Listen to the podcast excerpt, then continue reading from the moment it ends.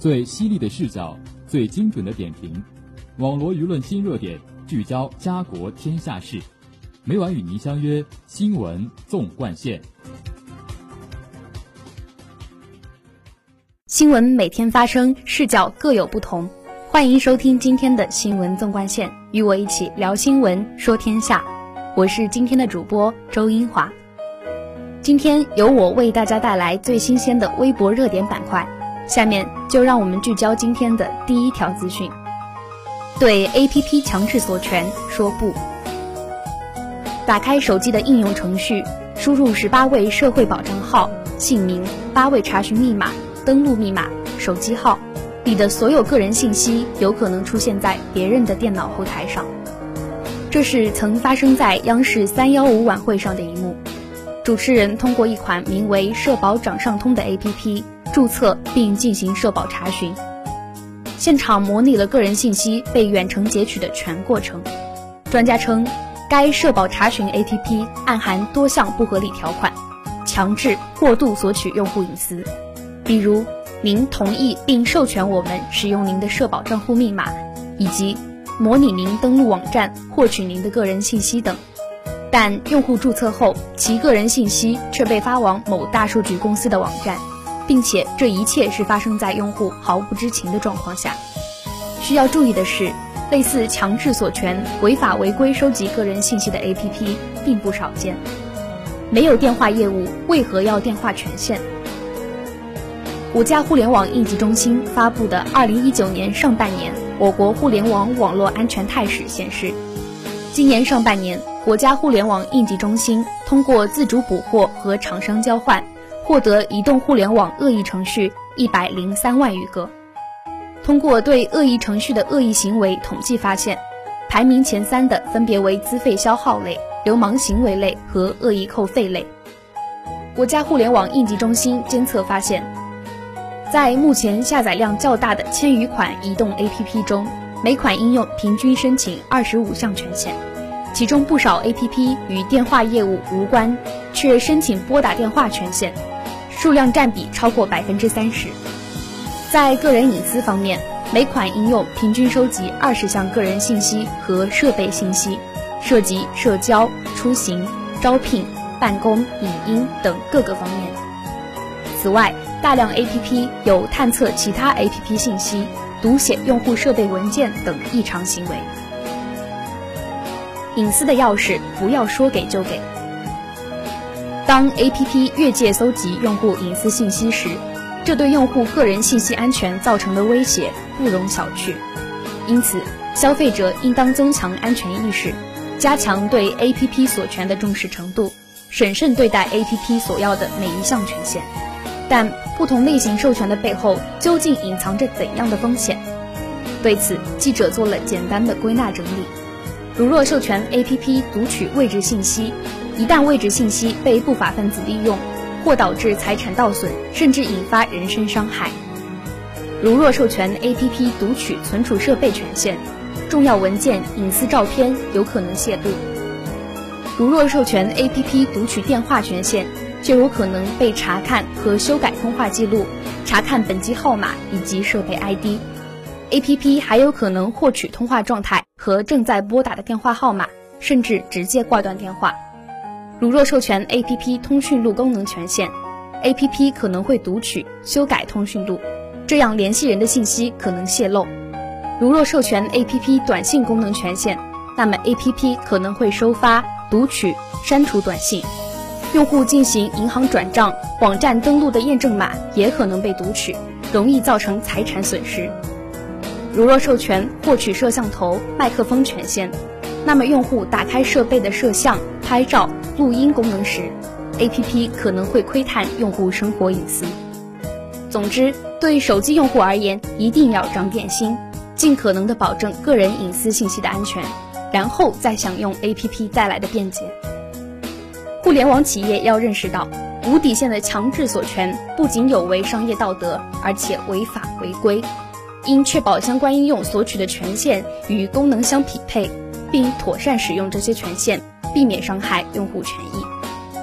举报信息近八千条，百余家企业需整改。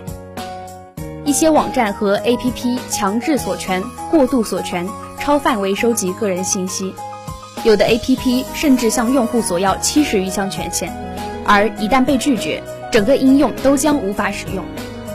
某些软件开发者的蛮横行为激起用户的不满，也引发了有关部门的重视。近日，由中央网信办等指导举办的2019年网络安全博览会，展示了今年一至九月中央网信办等四个部门开展 APP 个人信息保护专项治理工作的成果，其中就包括近六百款 APP 的违法违规使用个人信息评估和处理情况。中央网信办网安局一级巡视员兼副局长杨春燕提到。针对当前 APP 强制索权、过度索权、超范围收集个人信息、违法违规使用个人信息等数据安全问题，中央网信办起草了《APP 违法违规收集使用个人信息行为认定办法》、国家标准《互联网应用 APP 收集个人信息基本规范草案》等系列制度文件。此外，就目前 APP 专项治理行动取得的阶段性成果，杨春燕表示。今年一月以来，中央网信办、工信部、公安部、市场监管总局联合开展了一系列综合治理活动，指导成立 APP 专项治理工作组，开发了举报平台，建立专门针对 APP 违法违规收集使用个人信息的举报渠道，至今已收到八千条举报信息，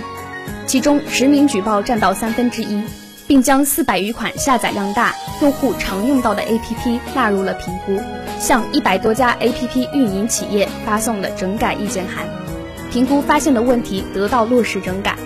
此外，通过微信、网站等渠道加大宣传普及力度，配合央视三幺五晚会等，对典型违法违规收集个人信息行为进行曝光。其目的是为了促进 APP 运营企业加紧整改。目前这项工作还在加紧推进，我们将继续完善相关文件标准。加大治理力度，不断提升 APP 个人信息保护水平。杨春燕表示：“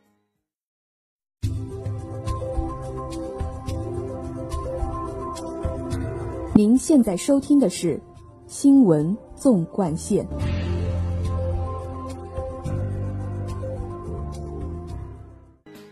下面请听第二则资讯：中国民航迎最大范围空域调整。十月十号二时。”我国民航迎来史上最大范围空域调整，大兴国际机场航行情报生效运行，由此涉及的新建机场跑道、重大飞行程序调整、重大空域调整和航路航线走向调整共同生效启用。此次在全国范围内共调整航路航线超过两百条，调整班机航线走向四千多条，形成了全新的空域运行环境。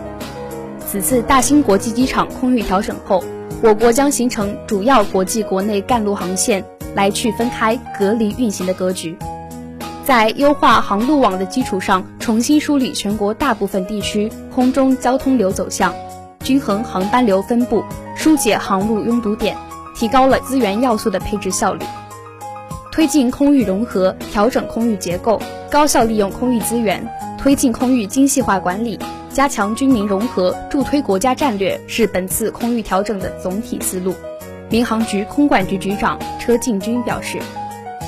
此次空域调整的范围跨度广阔，北起中蒙边境线，南至桂林管制区，西起内蒙古西部，东至大连管制区，东西纵贯一千三百五十公里，南北横跨二千二百公里，调整航路航线两百余条。调整后的航路航线新增里程约四千七百公里，调整班机航线走向四千多条，预计涉及五千三百余架次航班，新增航路点一百余个。全国共有二十几个民航运输机场进行了相应的飞行程序调整。随着北京大兴国际机场空域调整正式生效，京广空中大通道北段也同步贯通。京广空中大通道北段改造项目是北京大兴国际机场外围空域调整的重要组成部分。这一关键节点的贯通，为京广空中大通道全线升级改造奠定了重要基础。节目的最后，让我们来关注一下明后两天的天气情况。明天是十月十五号，星期二，阴，十五至十九摄氏度。后天是十月十六号，星期三，阴，十六至二十摄氏度。网络新闻热点，评述潮流事件。以上是今天新闻纵贯线的全部内容，感谢您的收听，也欢迎您继续收听本台其他时段的节目。再见。